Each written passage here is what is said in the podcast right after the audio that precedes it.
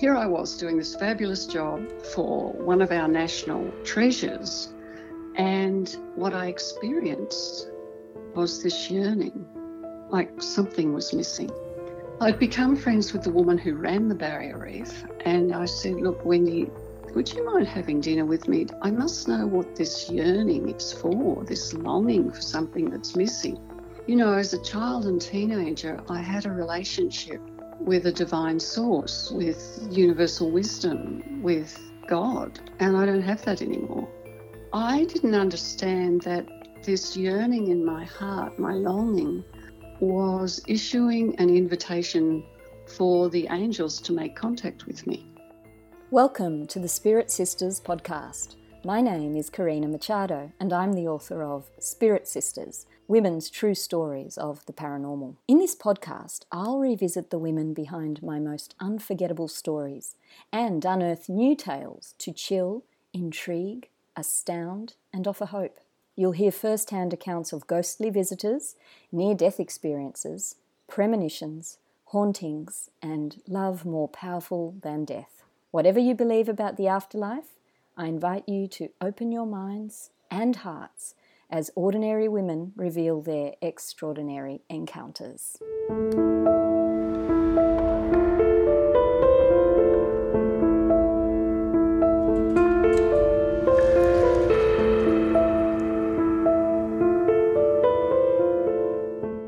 You're listening to Spirit Sisters. I'm your host, Karina Machado. As always, I'm glad you're here, and I trust that today's conversation will contain something some moment that will really speak to your heart. My guest today is intuitive and angel communicator Kate Raymond. Kate studied piano, clarinet, voice, and choral conducting at the Conservatorium in Newcastle, Australia, and later on scholarship at the University of Washington in Seattle, in USA. It was here that she met a spiritual mentor called Jean Sherwood, who revealed that angels had told her about Kate's arrival a year earlier. Jean even showed Kate the page in her spiritual journal where she'd recorded the message. All a hint, perhaps, that the angels had great plans in store for this young Australian musician. Kate went on to work as a corporate executive and later as a consultant based in Sydney.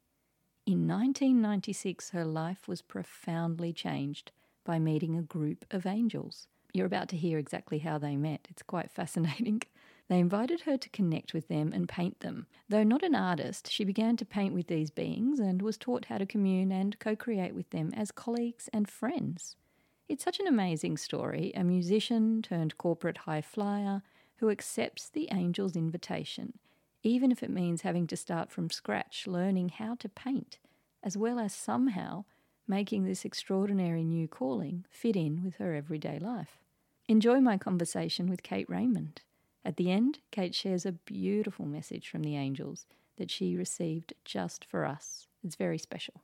Hello, Kate. Welcome to Spirit Sisters. Thank you. It's lovely to be with you. It is so wonderful to have you. Now, as I was saying to you before pressing record, I am so excited to hear all about your relationship with the angels, your painting of the angelic choir. We've got so much to talk about. But I do feel that it would be wonderful for the audience and for me to hear about your spiritual foundation of your childhood. So, what I'd love to know, Kate, is what kind of spirituality did you grow up with? What kind of relationship did you have with the divine and or the angels to set you up for this magnificent event that went on to happen in your life? Well, I was born a country kid. And the thing about children who live in the country, you know, you can't go down to the local shops to get something. You have to learn to be resourceful. I learned as a very little child to, I guess, trust nature. There's something divine about the beauty of nature, quite apart from animals and all those things. Being close to a river, being able to sit and look at the water, I ran away a lot because I wanted to know what was over the next hill, you know. So they, my father was always on a horse chasing me because I'd get so far. Of that childhood, I think the thing that really got into my veins was loving sitting under trees and feeling their grace and the beauty of a breeze through their leaves, you know. So this sort of experience of nature uh, was deep in my veins, and it was probably the first experience I had of spirituality, although I didn't understand that was it. And then we moved from that part of the country to the Hunter Valley. I was six when we moved, and for one Christmas, I was given a beautiful tape, as it was back then, and a little recorder. And I would play this tape every night. And the tape was about, well, the tape was called The Littlest Angel. And, you know, the story of the littlest angel is this little angel was always whistling off key in heaven and getting into trouble. And I felt that fitted with me because I was getting always getting into trouble for something or other. Every night I would go to my room, climb into bed with the tape and recorder and play it to myself. And then I'd go to sleep, sort of dreaming of being with the littlest angel or even being the littlest angel. And then I'd fall asleep with the angels and God. Now, it's only been in recent years I've realized the impact of that. You know, that's a very rich thing to be experiencing at six and seven and mm. eight, you know. I was in a family that was a Protestant family. I would go to Sunday school and church with my mother mainly, and my father wasn't that interested in church. And uh, I developed a real connection, heart connection with Jesus and God. And it was, uh, for me, it was something I relied on a great deal. Because, uh, you know, sometimes things were challenging in that family. And somehow my connection with the divine was my golden thread through life at that point. Then, when I was 11, we moved to the city and we went to the same Protestant church. And, you know, at a very young, as a very young teenager, I became the church organist. Though I began to notice that the people in the sanctuary running the church service were all men. There were altar boys. There were not altar girls or there wasn't a woman minister. And I, I started to notice that. And the other thing that was happening was at school, I went to a church school and the, you know, ones uh, who were organizing the hymns for school assembly were older than me, but they got a bit bored with it. And I was like, I don't know, 14 or 15. So I just took it over. So this whole notion of heart singing and heartfelt connection with the divine sort of came through from the beginning from nature and then through music. At age 15, I made an appointment with the dean at the cathedral. He's the one under the bishop.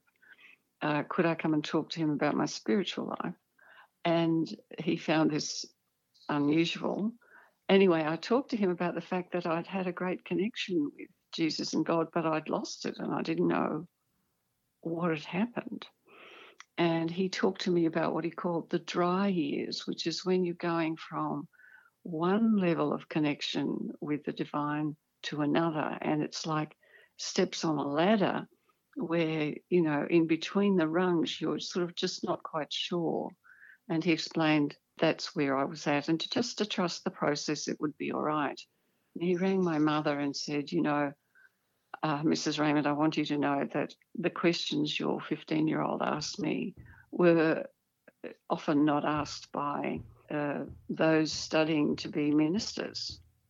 And then to go back to playing the organ, I, by the time I got to be 18, it bothered me that there were 75% uh, women in the congregation of this church and yet they weren't represented in the sanctuary in any way.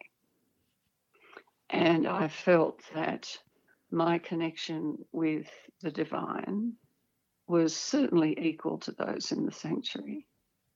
And I've, I couldn't articulate discrimination at the time, but I knew it wasn't fair. And I decided to leave the church, which I did after that had a very secular existence and ended up in the corporate world, as you know. And it was really only connecting with angels, which I know we're going to talk about, that finally brought me back to God. There's a real sense listening to you that that connection came easily to you and that it was innate in a way. Do you feel like a connection to the divine is innate in all of us, but from a very young age we're conditioned out of it by society, by our families, by by the norms? I think you're right. I think it is innate in all of us. My understanding is that, you know, the difference between angels and archangels and us is that they're full of divine light, beings of truth and love and light, divine light, and that each of us within us has a spark of the divine. It's not only our spark of life, but it's also this spark of the divine. And so I feel that I've always had that and that we all do. And somehow that divine spark for me is central to my existence. Maybe it's like any type of muscle, emotional muscle or physical muscle. The more we use it, the more perhaps it grows or has the opportunity to grow. Each of us having that divine spark has that potential for that golden pathway of divine light as being integral to our life path. So yes, we can all follow that that beautiful beautifully lit golden path to more meaning in our lives that leads to more meaning in our lives. Yes, and you know that's extraordinarily nourishing. It's free. We don't have to buy it. We don't have to consult anyone for it.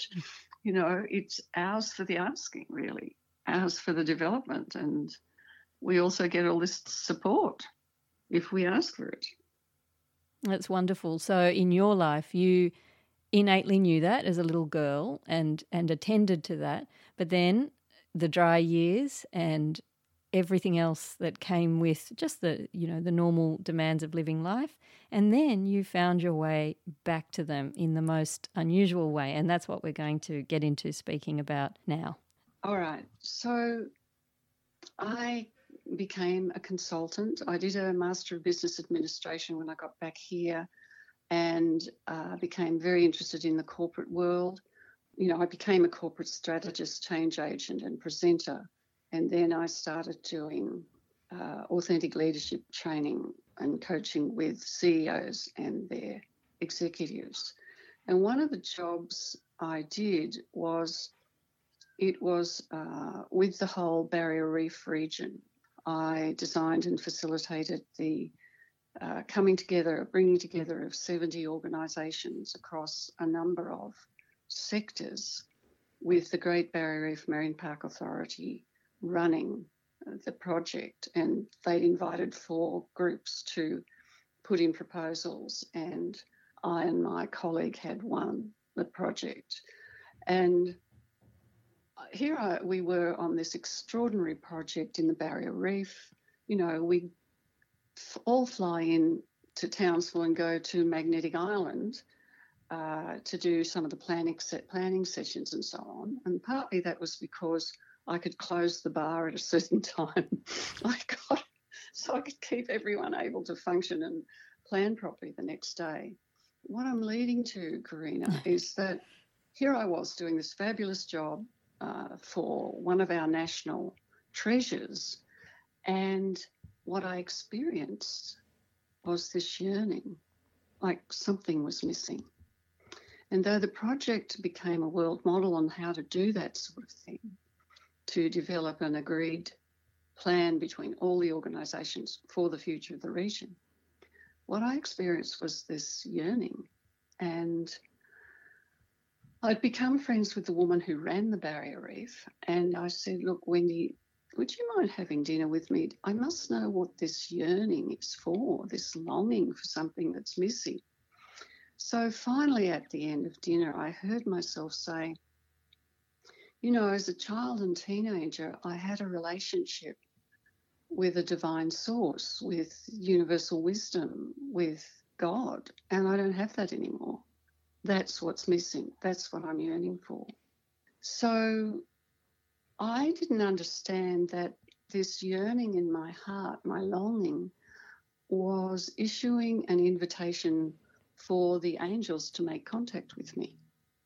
So I started to write a spiritual journal, journal of a night before I went to sleep.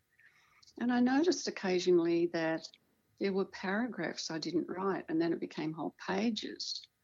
And it made me reflect back to Jean, who got, you know, who had this journal where she got message, she got the message I was coming from the angels. And I thought, oh, I wonder what.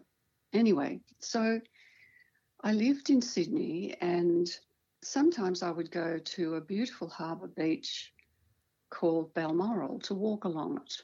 And I was prompted this Sunday afternoon to go and walk on Balmoral Beach. I didn't really understand who I was prompted by, but I just thought I thought of it.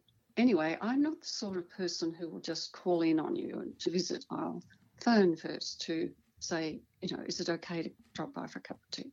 Anyway, I parked the car and a friend of mine lived down there and his name's Daryl. He was a public prosecutor and spiritual healer.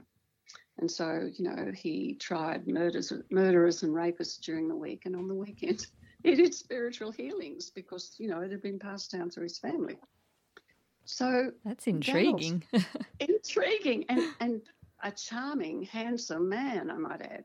So it was just where I was parking the car, and I thought, oh, I'll say hello to Daryl. So I knocked on the door, and he said, Oh, so nice to hear from you. Come in, come in, and come and have a cup of tea.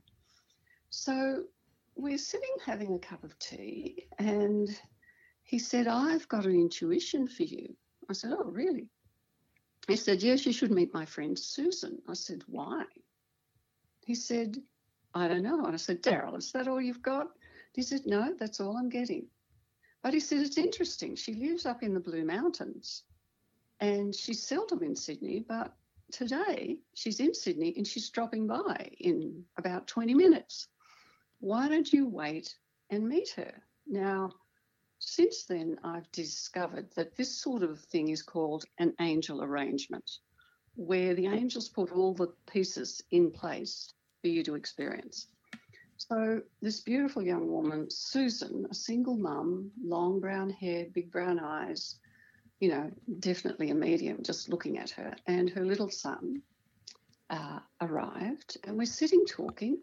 She and her son's playing on the floor, and Daryl and she and I are talking. And um, Susan says, Cassandra would like to speak to you. And I, you know, you've got to remember that I was your corporate consultant, you know, the padded shoulders, the gold buttons, the take me seriously kind of girl. And I looked at Daryl as much as to say, who is this flake, you know? And he sort of nodded like, it's okay. So I said, look, Susan, with respect, the only people I see here are Daryl, you, myself, and your son. Who's Cassandra? Oh, she said, Cassandra is an angel I channel. I went, oh, I wasn't, I was sort of cynical to be truthful, Karina. I said, oh, and she said, she wants to speak to you. I said, really? I just could not believe an angel would want to speak to me. She explained that she's a trance medium, and I didn't know what that meant. And she explained that she could leave her body and the angel could come and use her body to speak to me. And I went, oh. Now, it's interesting what I heard from that because I work in the corporate world and their confidentiality is absolutely crucial for your clients. Yeah? So she said, So you have the conversation with Angel Cassandra, but I can't hear what you're talking about. And I heard, Right, I get confidentiality which made it more interesting to me and private. And in the context of, you know, I'd been this yearning that I'd been having, I thought it was interesting that this was coming about in my life. And I, I wasn't sure, but I said, Look, give me your details. What would happen if I came and had a session with you? And she said, Oh, you drive up to the mountains and you bring your list of questions with you.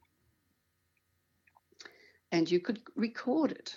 And I said, Okay, all right, thank you. And then I thought about it and I thought, well, I might get some answers to what's going on. And I like adventure, to be truthful. So I made a booking with Susan. I didn't tell my husband. I thought he'd think it was far too woo woo. And I drove to the mountains with my list of questions and a tape, as it was then, so it could be recorded. And so I came into to Susan's living room. I said, Well, what do I do? She said, Well, I go into a deep meditation and I leave my body, and then the angel comes to speak to you. And I was like, Well, what do I do about the recording? She's like, she'll speak and switch the recording on. Went, okay. So Susan went seemed to go into this deep meditation, and then the light in the room seemed to change, like not the electric light. It was like the radiance of some being, like an angel. Anyway, the angel Cassandra came into Susan's body and said, We come to you in love, light, and truth this day. Is this acceptable to you? And I, I must admit that I'd always thought that angels sort of looked down on us a bit. I don't know why, but that I did. And so I was surprised to be treated with such accord, you know. And I said, uh, Yes, that's most acceptable, thank you. And she said, Now we know you have questions. However, we would like to address the energy you are at this point in time. And then she gave me a readout in percentages of how healthy each of my bodies were my physical, mental, emotional, and spiritual bodies. And the body that needed the most work was the mental. And to be truthful, I had been rather negative at that point and a bit pessimistic. And so she said, you know, this must be addressed. Okay. And I noticed that occasionally Angel Cassandra would move Susan's head, and it was I, I could feel like a group of angels there, but I it felt like a group. I didn't know what I was, you know, I just it felt like a group. And occasionally she'd look at them and go, settle, settle. It was as hmm. though they were all saying, tell her this, tell her that, ask her this, you know, and she was like, listen, folks, I've got this handled. So she answered my questions. I've got to say, Karina, that I have never heard anyone since sound as truthful as Angel Cassandra sounded. And no matter what she said, what did it for me was the truth, the sound of truth. Mm. And so at the end of it, she said, um, We leave you with our love, our light, and our truth. Thank you. And off Cassandra went. And I sat there for a while thinking, oh, and the other thing she said was she, she poked Susan's chest and she said, You don't have to speak to Cassandra through this body. You can just call on me and I will come. I thought, well, that's good. I get to be independent in this process, whatever it is. So as I drove back down the mountain, what I noticed was that the yearning and the longing had gone. That whatever my heart needed in connection with God, the angels and archangels, had taken place. So that was sort of the start. Then I initially I didn't call on Angel Cassandra, but then I, you know, the bumpiness of life I started to call on her.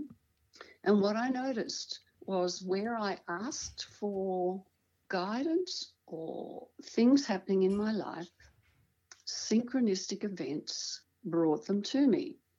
Sometimes it came through friends, sometimes it came through the sort of angel arrangements, like when Daryl and Susan and I had met.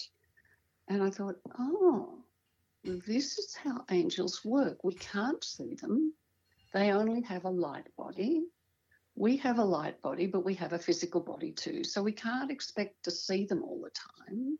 And so after a while, um, the angels s- started saying, We'd like you to paint us. That's sort of how it started. Oh, and there was one more thing. You know, if you've agreed to do something before you come, you know, if you come with a mission and you're not doing it, the angels and archangels can't say, listen, you said you'd do this, get on with it, because we live in a free will zone. So they can't say to us, you know, get a move on. What they are allowed to do is to put a question into our mind, interestingly, not to our heart, to our mind.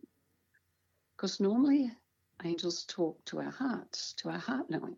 Anyway, I started getting this um, question come to me, which was, I wonder if I could paint. After a year of this going on, I'd been troubleshooting on an industrial problem where there 3,000 people were going to lose their jobs if someone didn't sort it out. And that was the job I'd been working on. And then I was going to have a bit of a break after this project. And, you know, this question had been going on for a year, and I'd had a background in music. And I thought, oh, maybe I should just take a lesson or something in art or explore it. And the local art store in Mosman, where I was living, the guy was really nice, and I talked to him about it. And he said, Look, just come up and use my studio, and I'll give you the odd lesson, you know. And so, of course, I didn't have any drawing skills or any knowledge of painting. And I started to paint with acrylic, which is, you know, the most forgiving of all mediums. If you make a mistake, you just slap another colour over the top because it's acrylic. And so I would tube paint onto the board I was working on. And that, that helped me discover my love of colour. So I'd had that experience, although I didn't know how to draw, although I didn't know anything about watercolour, when the angel started saying, We'd like you to paint us, I was like, Listen, I don't really have knowledge in this area.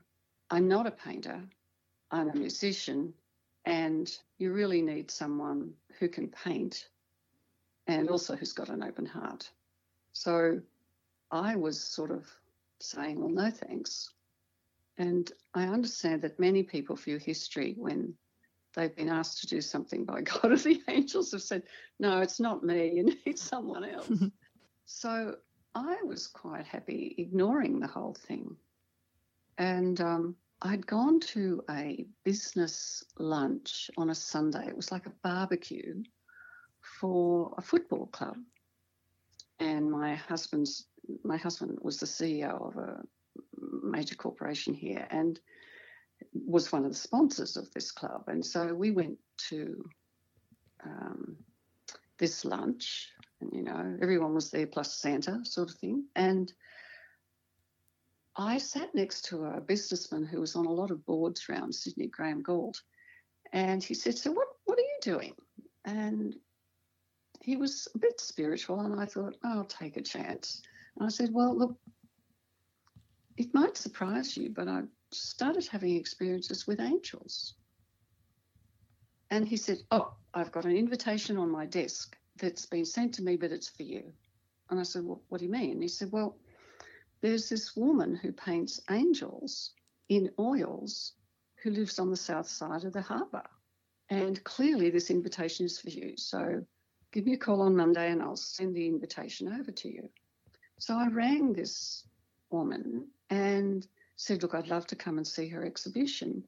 And she said, Look, it's not doesn't open till tomorrow, but come late, late this afternoon and we'll have a cup of tea and you can look around the exhibition. So she did multiple glazes in oils.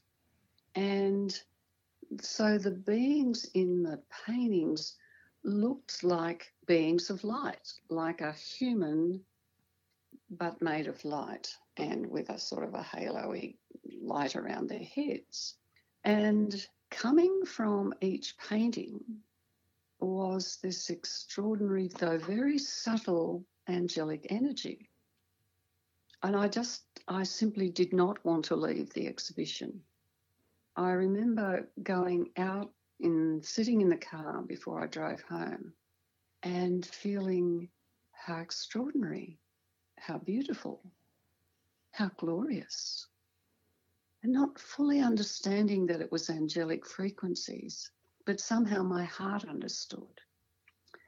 And so I bought a couple of paintings from her.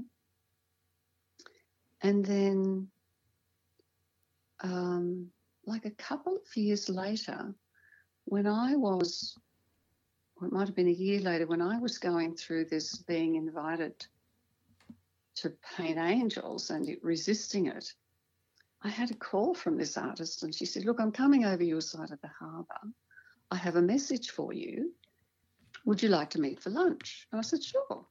So as I was walking towards the lunch, I thought, Who do we know in common?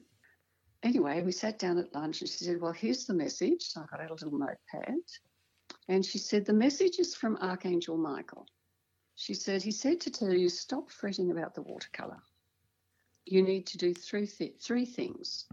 And they've since told me if you give me things in threes, I'm happy. And so you need to do these three things. One, get in tune with the paints, understand what pigments in the watercolours make beautiful colours and what ones make mud. So I wrote that down. I thought, yeah, I could do that. Number two, get in tune with us. Pray, meditate, be in silence, walk in nature, get in tune with us. And I thought, oh, yeah, I think I could do that. And number three, put those three things together and paint us. So I wrote that down and thought, oh, maybe I could do that. So I went home. I made a cup of tea. it's, always, it's always my go to thing make a cup of tea. Very wise. and just sort of try and integrate this experience. You know, like uh, it was very hard to um, come to terms with, to be truthful, Karina. And then the next day, would you believe? Because I'd mentioned to a couple of friends, not many, I was keeping it all a secret because I worked in the corporate world. Um, I'd mentioned to a couple of friends that maybe I might paint angels because these things had been happening. So the next day, I got three phone calls. One was from a friend who said, Oh, I know about an angel exhibition with Warren paints in watercolors. Right, wrote it down, got the details. Next call was, Do you know there's someone who has a gallery where they show angel paintings? No, wrote it down. And the third one said, and this was the clincher, she said, Now listen, there's a very good art store at Seaforth and it's a beautiful store and they have very well priced watercolors and i think you should go. I wrote it down and i sort of looked up at the ceiling and went all right all right enough already. I'll go to the art store. So i went to the art store and i discovered as those of your listeners who paint know how expensive you know i just thought the tubes of paint were a bit like, you know, being in a lolly store. You know, you could have this colour and that colour, and blah, blah, blah, blah, blah. And then I got to the counter and they went, oh, dear, you've bought a lot of watercolour. And then the bill was so high, I had to say, look, I'll put some of them back. On the counter, there was a magazine with a woman and some of her art on the front, which was in watercolour. And what she taught was how to throw the paint and turn it into a picture. And I thought, actually, that'd be good because I don't know how to paint and I can't draw. So I rang her up and said, Would you be open to me coming to your class and for me to paint the subject matter that I would like to paint? She said, Oh, of course. So I checked into the class. Her name was Lynn, a lovely woman. Um, and so the first few uh, paintings I did in watercolour on paper were things like frogs and coral till I understood the process. And then the next one, I had to take sort of the drawing from something else. I knew what this angel wanted to be painted like, and I'll explain that in a minute. And I came to understand that each angel has a quality that it radiates, right? So the quality uh, the, the angel that came to be painted was Angel Aloysius, who whose quality is pathfinding through difficult circumstances and giving insight. And I thought, well, that's perfect because I don't know how to paint, so we have to find our way through this. And Kayt, so, did you just understand that that was his quality? Was that part of the understanding that came along with his name and and the knowledge that you had to paint him? So, how the ideas arrive uh, for the painting is I get intuitive hints and knowings coming to my heart center, you know. And so I've learned to get a plastic A4 pocket and put the hints in. So he wanted to be painted by the sea. He wanted to have a blue t shirt on. And the way I would experience it, I might be looking through a magazine and I'd see someone in a dark blue t shirt and it would have a pull for me, like a, that's part of the picture. Yeah. Okay. So gra- gradually I would build up. This is what this angel is about. This is how he wants to be painted. And he wanted to be painted with a cap on his head and a like a roll in his hand, like a map, with the sea behind him, which was frankly a bit daunting, to be truthful. And um, what came to my heart knowing was pathfinding. Okay. And I wasn't sure that he meant I was finding my way or this was about him. Well, it was true about both of us, really. Yeah. So his quality, and then, then he gave me the knowing that he was also about insight. So gradually I came to understand over a number of paintings, not then, I came to understand that each angel radiates a quality and that has a particular frequency. And what I discovered that if I, you know, I take I take my painting on a board, I'd clip the paper to the board, which you can see on the website if anyone wants to go. Um, and I would take it home on the board and then I'd paint at home. Now, if I painted for six hours with an angel's frequency going through me, which I didn't quite understand was happening, the human body doesn't quite know what to do with divine light. It's such a different frequency to our own frequency. So that at the end of six hours, I didn't know whether to run around the block, have a cold shower, eat chocolate, try and sleep, or what to do to integrate this divine light. And what I learned was the best thing to do was to go for long walks, and it helped the divine light integrate into the physical body. And where I saw something about this, I had gone on a jazz and gospel singing tour, a cappella tour to the States at one point. And we did a lot of singing in Afro American churches, and we would be up the front with their choir near the sanctuary or in the sanctuary. And they talk about the spirit moving in the church. And when the divine light came, it would seem to come in the back door, or I suppose it was the front door, down through the congregation people would literally swoon in their seats and then it would come up to the front where we were. And if there was, you know, and usually there was, uh, a woman singing from the Afro American choir, that person would be so moved by the Spirit that after the church service, she would sit and just sort of coming back to normal space. When I started having this experience, I thought back to seeing these people and realizing that was the uh, effect of divine light on the body. And so I came to understand that's what was happening to me.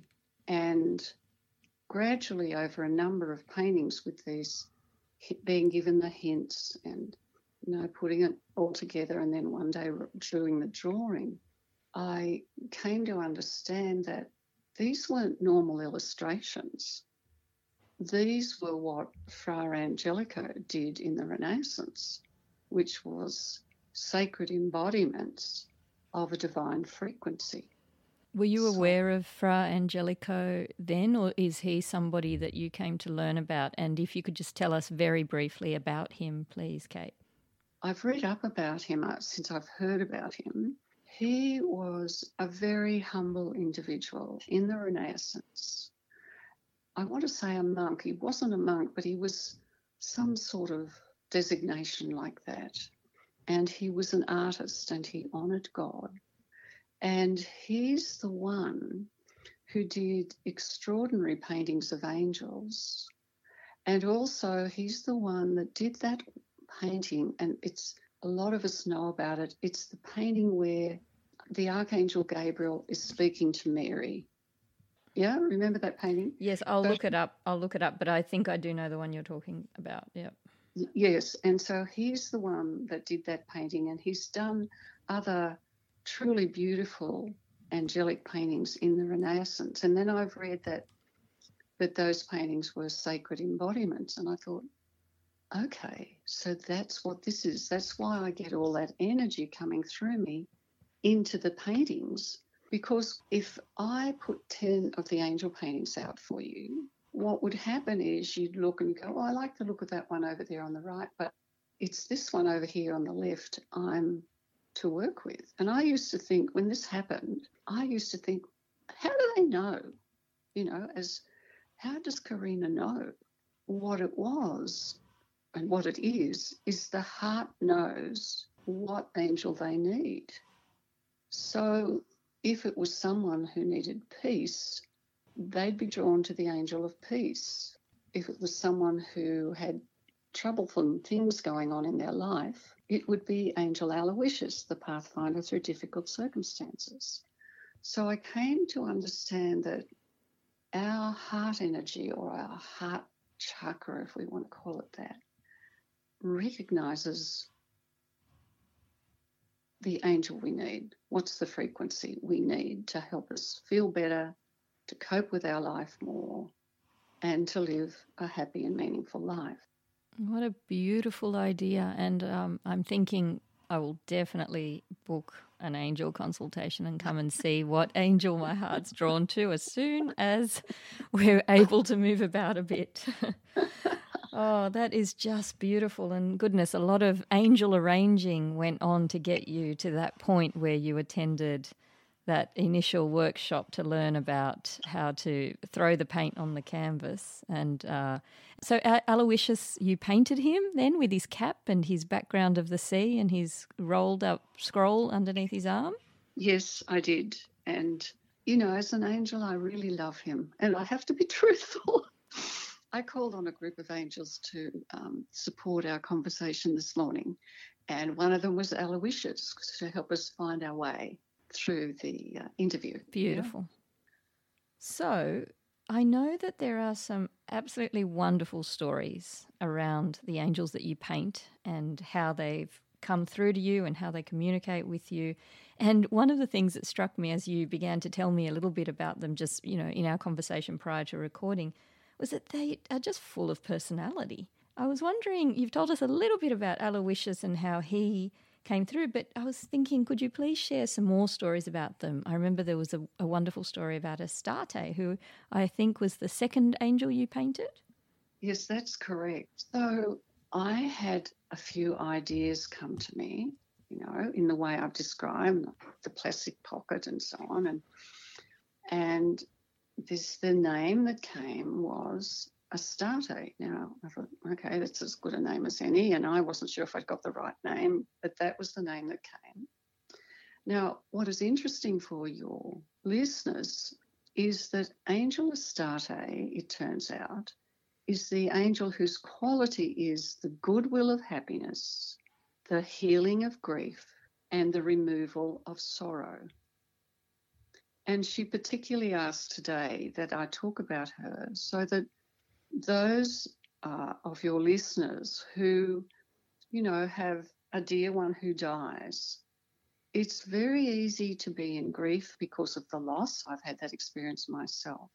However, sometimes the sorrow sticks around and she can remove it for us.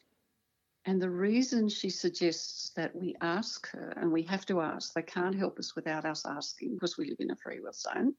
She's suggesting that we ask her to help us and to remove any sorrow and grief, help heal grief, is because when a spirit leaves the body and transcends, there's still the heart connection with the humans that they loved who are still alive. And so they feel our pain, they feel our sadness and our loss.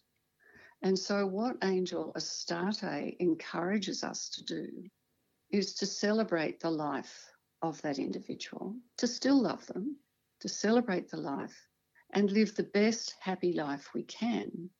Because the being in spirit then feels happier and likes hanging around us and doesn't feel sad. And I think that's a very important message. Oh, that is back, beautiful. Thank you for sharing, Astarte.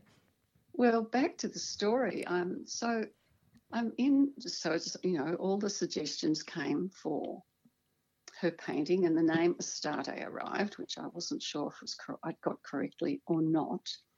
So I'm sitting. Lynn's studio had a mezzanine floor where she slept, and then this big sort of square table in the middle and bookshelves around on the walls. And I was sitting sort of on one corner and I looked to my left, I was on the left corner, looked to my left, and there, this transform, transparent image of an angel just sort of stood by the side of the table, but up in the air. And she had sort of, you know, she sort of showed me her hair and there was back in a chignon, which is what she wanted, and what her clothes looked like. And I wanted to look around the table and say, hey, check this out. And then I thought, well, they probably they were busy anyway, but they probably mightn't see her.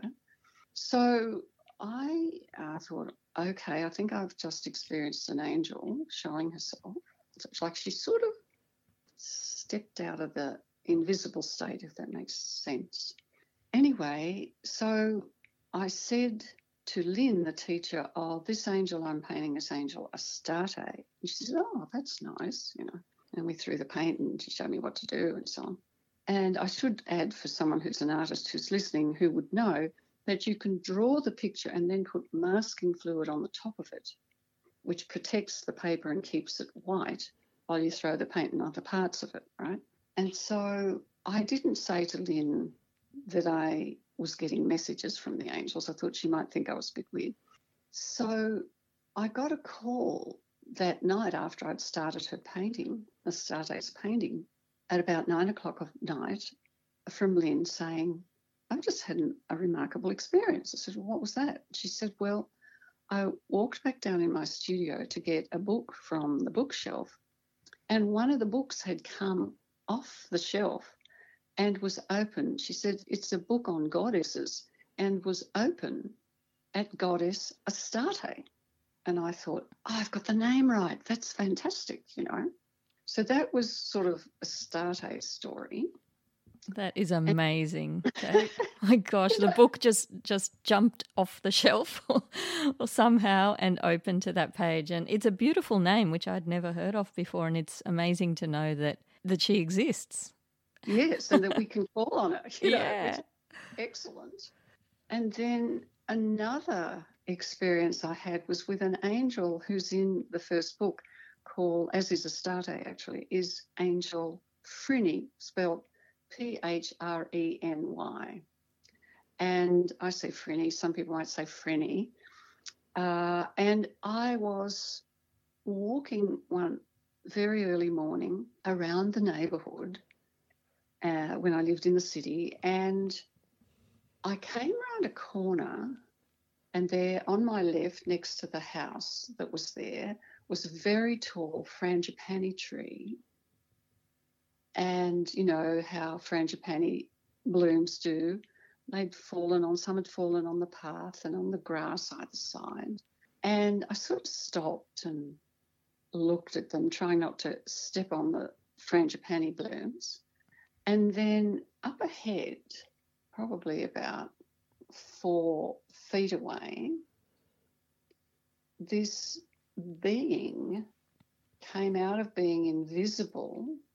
She was about three feet off the ground, three to four feet off the ground, in the shape of an angel, no wings. And it, it was like she was meeting me. And I sort of bowed my head as a way of deferring to her and acknowledging this presence. And the knowing that came to my heart was that she wanted to be painted in a frangip, sitting in a frangipani tree over water. I thought, okay, I've got that, that's good. So we just sort of looked at one another for a while and then she went invisible again. And I sort of felt relieved that no one had been around. And of course, she'd figured that out. And the name that came was Frenny or Frenny. And I went home and wrote all the details down and sort of half sketched what she wanted. And then, you know, it took months and months to actually paint the painting. So that was sort of a meeting in the street, as it were, you know. And her quality is she helps us be, she helps us relax. And she says, if we take a deep breath, we connect through to our higher self and to God. And to remember to take time each day to simply sit, breathe, and be. Be with our higher self, be with God, be at peace. So she radiates this ability to be. And she describes her quality as, you know, she says humans love this idea of being on holidays. It's this relaxed holiday feel. And that's how her quality feels. Hence the frangipani as well, that sense of a, a beautiful tropical summer moment. It's lovely. Yes, yes, I agree. And I know you like the story of Angel Cassandra, so I will mention that. Thank you. so, Angel Cassandra, in her painting, she li- she's lying on her side, right, in a sort of white dress with a purpley sort of jacket and a purpley sort of halo and a soul star above the head. We, the soul star, we all have one. It's our connection on high, right? So is that uh, two words, Kayt? Soul star? Soul star. Yes, it's our soul star chakra. Okay. And that's, you know, we have our heart chakra, our throat going up, our heart throat chakra, our throat chakra, our third eye chakra, our crown chakra at the top of our head, and then we have an energy energy center above our head, which is called the soul star chakra. And so the angels wanted to be painted with a physical body to represent to so that humans would know they were user friendly you know they had sort of they wanted to be depicted in a human body. Mm. they wanted a halo to represent their divinity and a soul star above the halo to represent the body of knowledge each one brings about their quality and their connection on high to god. So there was cassandra in this sort of grecian setting and if some of your listeners want to go on my website, Kayt, K A Y T, Raymond, R A Y M O N D dot com, you will find a picture of sort of from the knees um, to the feet of Cassandra. And she's got this lovely sandals on. Now, when I was painting her, I mean, it's a bit funny, really, Karina, because you know, I talk to the air actually, and so so I said uh, to Angel Cassandra, now would you like sexy sandals or strappy sandals, right? And anyway, I don't know if I went into a bit of a daze or not, but I looked down and these beautiful sandals had been drawn, and I said, "Oh, they're beautiful," and I heard in my heart knowing, divine design, and. Um, anyway, she has this long hair, creamy, sort of hair, and she wanted a hair clip to pull her hair back. And I'm sitting there at the, in the studio at the painting table going, Cassandra, you're a divine being. You look like a 12 year old with a clip in your hair. You can't have a clip. So this negotiation was going on. Meanwhile, I was trying to be calm and peaceful and meditative, bringing through the energy into the painting. Anyway, of course, she wanted the clip, so I did the clip, or we did the clip with her putting the energy into the painting. And about six months later, a girlfriend of mine walked in to visit, and she's a clairvoyant, and she said, have you been painting someone called Cassie or Cassandra or something? I said, Yes, Cassandra. She said, Well, she says to tell you that the clip in the hair is about see, clear seeing, and clear seeing is important for clarity. That's why she wanted the clip. To keep her hair back so she could see clearly. Yes. it's so it's so practical as well as, you know, divine. It's lovely. And I love Kayt hearing you speak, and you you're obviously very um, you understand about the chakras now, and you know you you can talk so beautifully and readily about your connection with the angels, and at the same time you're a very accomplished woman, as the world would judge it, with a with a bachelor of arts in music, an MBA, corporate strategist, change agent, presenter. And as you've told us, you do authentic leadership coaching with CEOs and executives. This work obviously takes you deep into the corporate world. And I guess I'm wondering about the idea of quote unquote coming out of the spiritual closet. Are you happy for them to remain quite separate? It's an interesting position to be in. What I do in the corporate world is I call on specific angels and archangels for whatever I'm doing. I can remember doing a project at a mine site in Western Australia with a young man who works with me. And uh, he types everything up as we go that everyone's produced, you know, that goes on, up on the whiteboards or butcher's paper.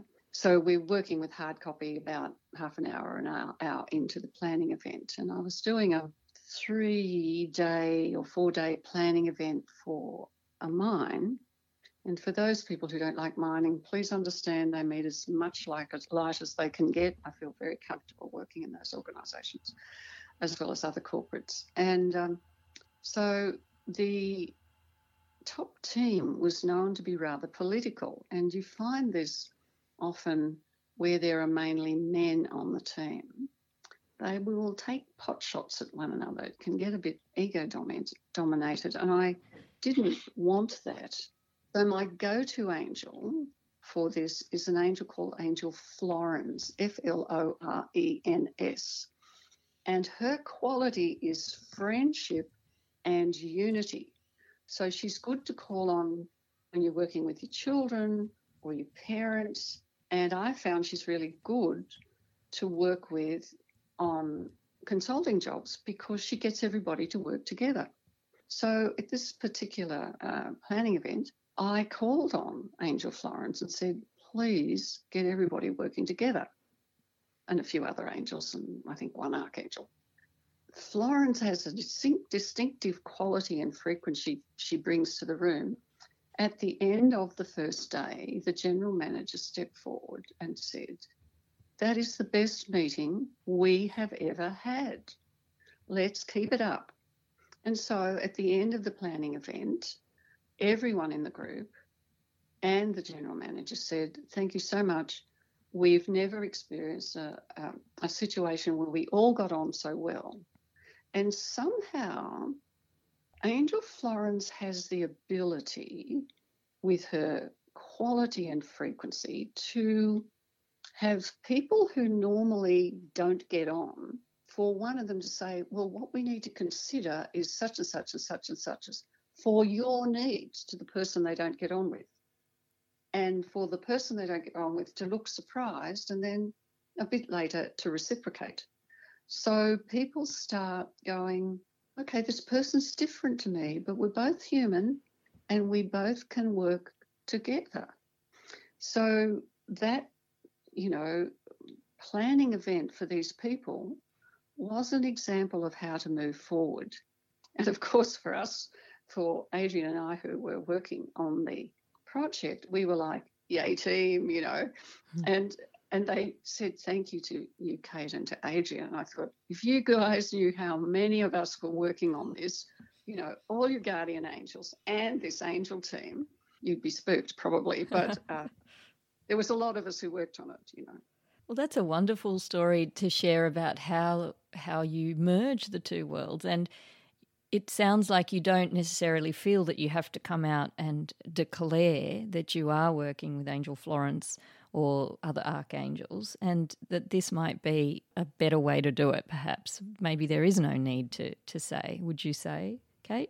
Yeah, I think I think it flows more readily. Plus, you know, it's career enhancing because if I talked about angels in the corporate world, people would think I was high woo woo, whether I know what I'm talking about or not. Yes. And so it's sort of career threatening. Yes. About, you know, the only time I have mentioned it was when I was working with the CEO of a very big, wealthy private school uh, I'd been he'd heard me speak somewhere and he invited me to come and work with him and his top team.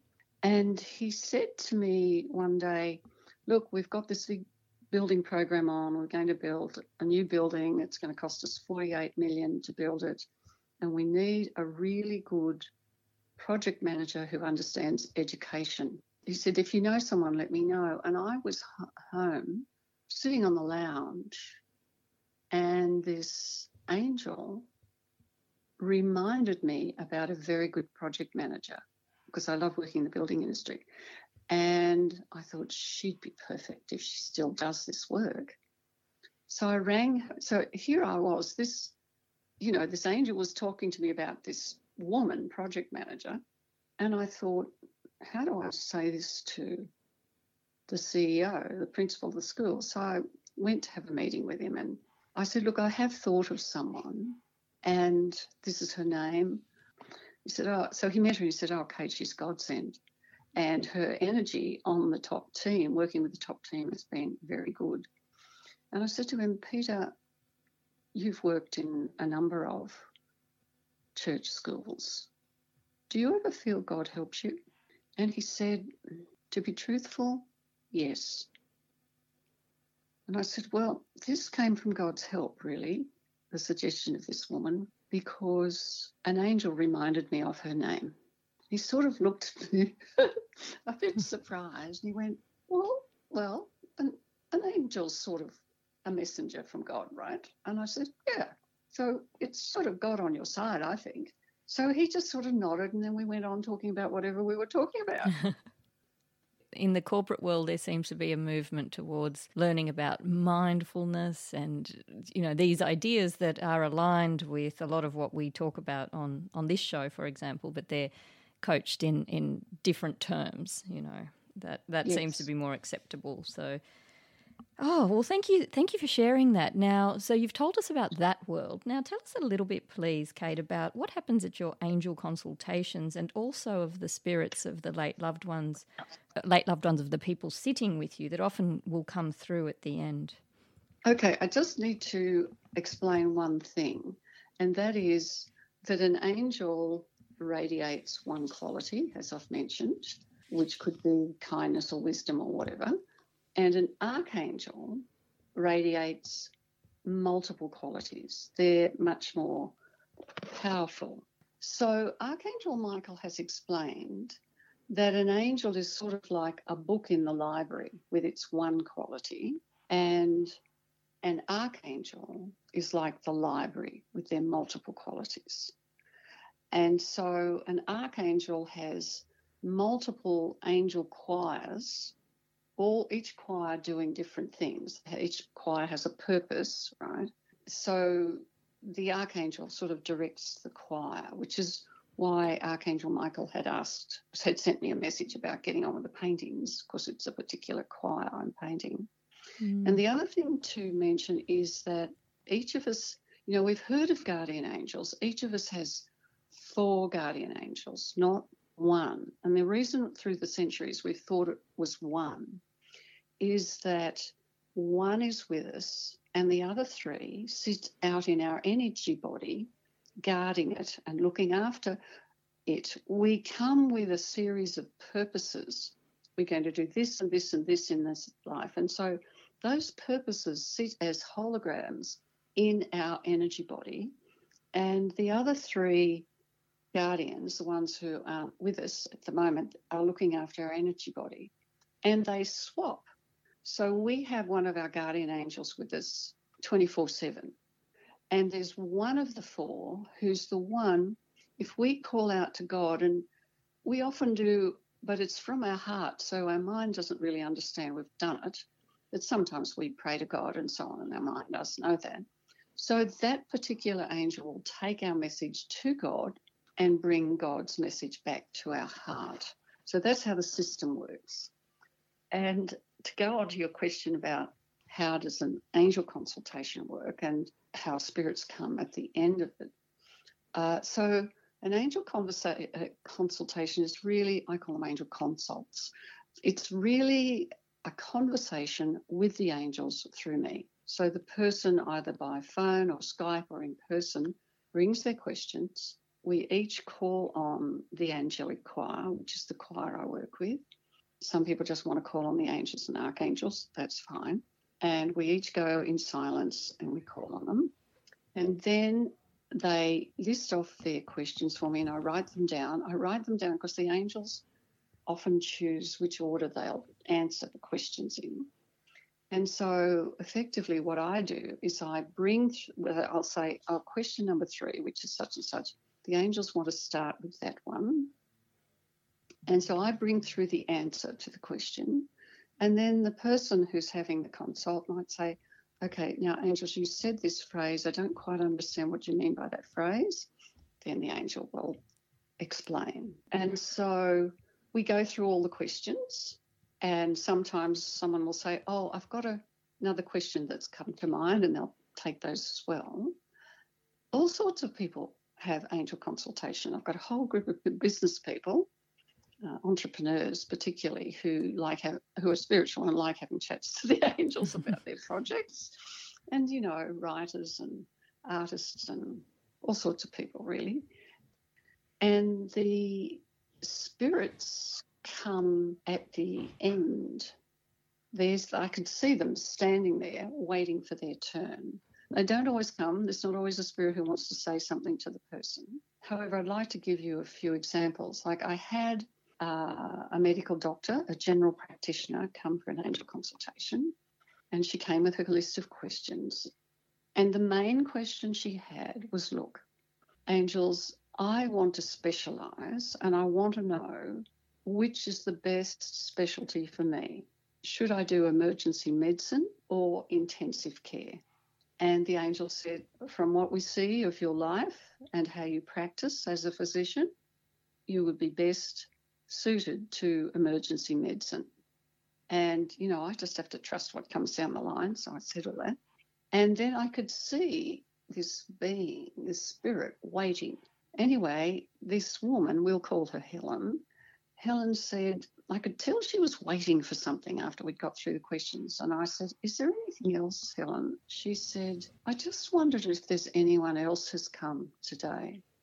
Uh, I said, Look, there is a being here. She calls herself whatever she called herself, and she comes from the medical profession. So, would you like to speak to her? And she said, Yes. That would be my mentor for many years, who was who worked in medicine, and she explained the name and how they knew one another, and how before she died, this spirit had really guided Helen through her medical training and so on. So I said, So, Helen, what's the question to your friend here? And Helen said, What would you advise about what I specialise in? And the Spirit said, From a medical perspective, I would agree with what the angels have said. You are eminently suited for emergency medicine. Helen was just delighted. She'd had the okay and the guidance from the angels and from her former mentor, who was in spirit, and she left as happy as Larry, and now she's specialising in emergency medicine. Love that. then I had a woman, Sue, who came. She was living here, and in Australia. She had a husband who was English and she was going through through a divorce process with the husband being in England. And this woman's father came at the end of the angel consultation and he gave her a lot of advice. He said, Look, this is what your husband is doing to hide his finances in England so that he pays you less money. And the father had been off and checked all the things that the oh. husband was doing and where he was hiding his money. Then Sue knew what to do and how to check and where to check if this husband had bank accounts or investments or whatever. So she was very pleased because that would help her with her divorce. And the other example I'd like to share is a lovely one. Let's call the woman Pat. Pat uh, works in retail, though she has sort of medium qualities. I could see it when she walked into the room. And anyway, she sat down and we did our angel consultation, and she's very pleased what the angels guided her and so on. Then there was this spirit waiting who looked to be about 20 and she had on this sort of lovely, nearly diaphanous swing skirt. And I'm literally sitting here swinging my hands to get the movement right. She had this swing, blue, sort of mid blue swing skirt on in diaphanous material with little gold moons and stars all over the skirt. She clearly loved her skirt. And this spirit had been a friend of the woman in the consultation the spirit, the young girl had died at age 14, and Pat had missed this friend very much. And the spirit had come to say that she never left Pat's side. She was always with Pat. And so when Pat felt her around, Pat would know she was really there. This, this, this spirit wanted to just chat and chat and mm. chat. She was so happy, you know, happy to be having the chance to say this to Pat and just so happy. She was bubbly, and it was a great pity that she had died at such a young age. She walked with us to the door, the spirit sort of travelling along about the side, the side of my ear, really. And she said that the spirit said to me at the door, I want to come back in the next life with Pat.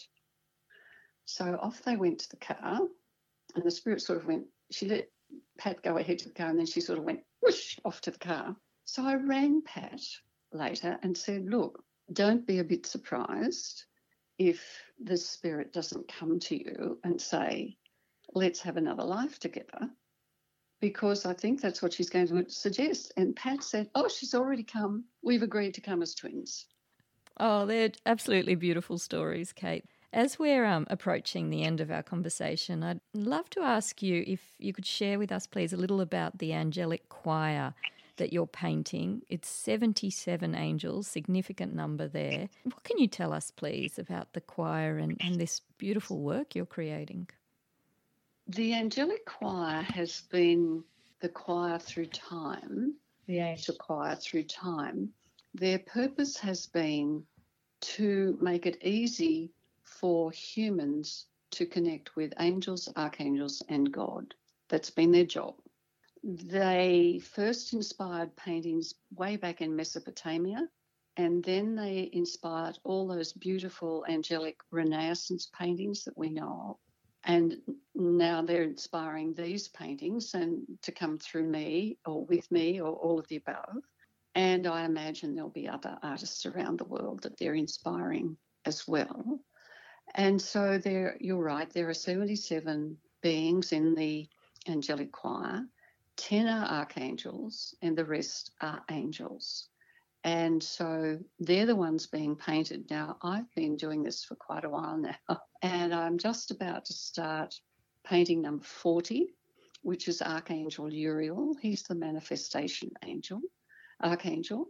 And um, he, I've taught about him at workshops.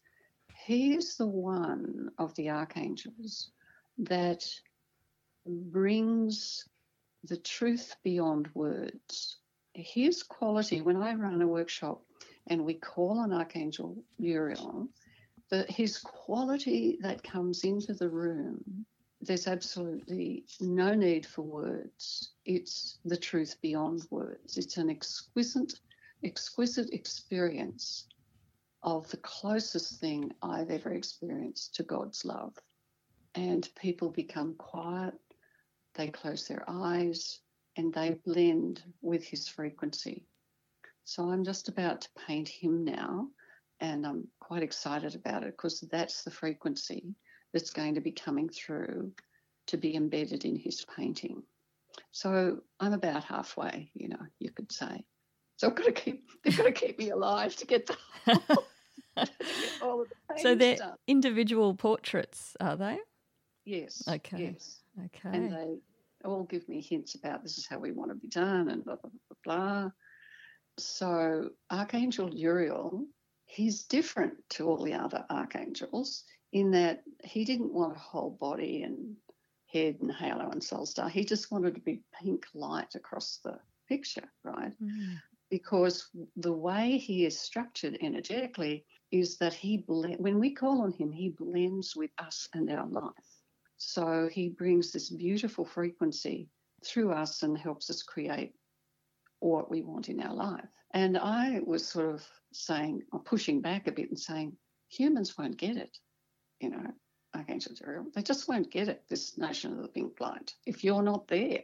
So we've this discussion's been going on for a while, and where we've got to is I'm going to put his shoulders, his head and halo and soul star, and then there's going to be pink light sort of floating, so you won't see the rest of his body. Uh, and then there's a painting of a house behind and trees and a stream and so on. So that's what I'm about to embark on. Wonderful, and I, I can't wait to be able to see these these beautiful artworks, Kayt. And flowing on from that, I wonder. Uh, I know that you're working on a book. Is this where we're going to be able to see the pieces? Yes, some of them. I've done uh, this series of three books, and I'm currently working on writing book three. Uh, there's about 14, 13, 14 angels and archangels in each book. The first book is called, or they're all going to be called Angels for Today, and uh, it's currently being considered, considered by a US publisher, uh, an illustrated books publisher, and that will have a story about the angel with examples of people who've called on that angel. It will have a picture of the angel and a blessing you can say to call on the angel's assistance. And so assistance so you can talk directly from your heart to theirs and call on them or call from your mind if you want or you can say this blessing. And so that'll all be in there'll be one of those for each angel. Wishing you the very best of luck with that US publisher. I think that at this point in the history of the world we really really need those messages of hope and love that uh, the angels impart. So, th- yeah, thank you and good luck, Kayt, with that. Thank uh, you. Keep, keep me posted, please. On I will. I will. You know, if any of your listeners would like to go to the website, let me repeat it's K A Y T, Raymond, R A Y M O N D dot com. If you want to contact me for an angel consultation or to say hello, there's an email there and also a phone number. Yes, I, I just do want to say one thing, and that is that the last painting to be painted is to be a picture of all the angels drawing close, angels and archangels drawing close around Earth. And it's a statement that, yes, the angels are helping us through this difficult time and into the future to help us help ourselves and help the planet to survive intact and be continue to be a beautiful place to live. That's what's really happening now, and it's the last painting to be painted. I should also mention to you and your listeners that Angel Demetrius, who's in Book One, uh, along with all the other angels I've mentioned today, he his quality that he radiates is self worth, self valuing, and self trust. And he wanted me to give a message to you and your listeners today, and that is at this time and what's going on in the world, it is very easy, particularly with COVID and etc. and all the wars and so on that are going on around the world. It is very easy for us to join mass consciousness and to be worried or feel isolated and to be at the effect of mass consciousness. And he says to us, seal your reality. Seal your reality so you have in your life the people you want. You only occasionally listen to the news. You manage how you are and you have your own unique consciousness, understanding that you have that within a mass consciousness. However, you're careful about how you let the mass consciousness affect you. So that was one of the specific messages for you and your listeners today. Oh, thank you so much. That certainly resonates with me very much today, and I'm sure that it will with other audience members too. Thank you so much, Kayt. I think um, the last uh, question I want to ask you pivots back to the beginning. And when you were telling us about the initial moments of the angels making themselves known to you, you told us that you said you need a painter and you need someone with an open heart. I wonder now, all these years later, how the angels helped you open your heart and what difference they've made in your life throughout these decades that you've been working with them. I'll try not to weep. Uh, um, which is my heart response, really. Um, I was to paint Archangel Gabriel some years ago, and I, because he's, you know, the leader of the angelics and has multiple qualities, and it was the first archangel I'd painted, I was like having cups of tea rather than starting on the drawing because I knew that his energy to bring through my body was going to be big. And I was standing at the sink, and this uh, remarkable sort of peace came down over the house and me. And I literally said aloud, Is that you? Meaning, is that you, Archangel Gabriel? And what came to my heart knowing is, yes, and get on with it. You've painted all these angels, you're prepared, you've got the bandwidth to cope with me, start. And because Archangel Gabriel's purpose is to help our heart expression in the world, I said to him, Archangel Gabriel, will you open my heart, please? And so he said yes. And that's what he did as we painted him, really. And so, yes, uh, I've become a painter. And, um, you know, Archangel Gabriel opened my heart. And, Karina, I've never said this to anyone interviewing me. I'm told I have to do a sculpture at some point with all their qualities. I cannot imagine what that would be like. I haven't even carved a you know, cake of soap. Mm. However, um, I figure if they taught me to paint and they opened my heart, they'll just have to figure out how to teach me to sculpt. And I'm just not going to worry about it because it's it too overwhelming, really. So that's the answer to your question. And I have something I wrote, like a blessing, that I'd like to read you and your listeners at the end. Please, please. So, this is to all of you who are listening and to you, Karina. May you smile from the love of God's grace. May your tears be ones of joy. May you live your essence and flourish. May your gifts touch the world and change it. May you face what needs to be faced, step up and own your strength. May you welcome renewal and transform. May your heart express its calling and your purpose give you meaning. May you hear your soul's yearning, level up and shine your light. May sunshine give you warmth and sustain you. May fair winds greet your days and peace hug your nights. May life unfold you and uplift you. May success and accomplishment be yours. May positive abundance embrace you and true love and friendship surround you. May you know that you are loved, and are love. And may the angels and archangels bless you every day, every night, always. Thank you very much, Kayt. Now I'm the one trying to hold the tears back, but thank you so much. It's been such a delight to speak with you today. And I know that uh, I certainly have the hope that when your book is published, and it's a when for sure, we'll talk again.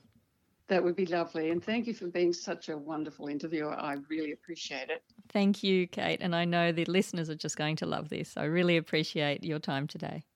You're welcome. Thank you for listening to Spirit Sisters, the podcast, based on my best selling book of the same name.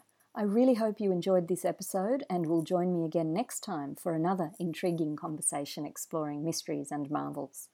In the meantime, please subscribe so that you won't miss an episode. I also welcome your feedback, so please message me through my website, karinamachado.com, or find me on Facebook at Karina Machado Author. Perhaps you have your own encounter to share. If so, I'd love to hear it. After all, there's nothing more powerful than a story.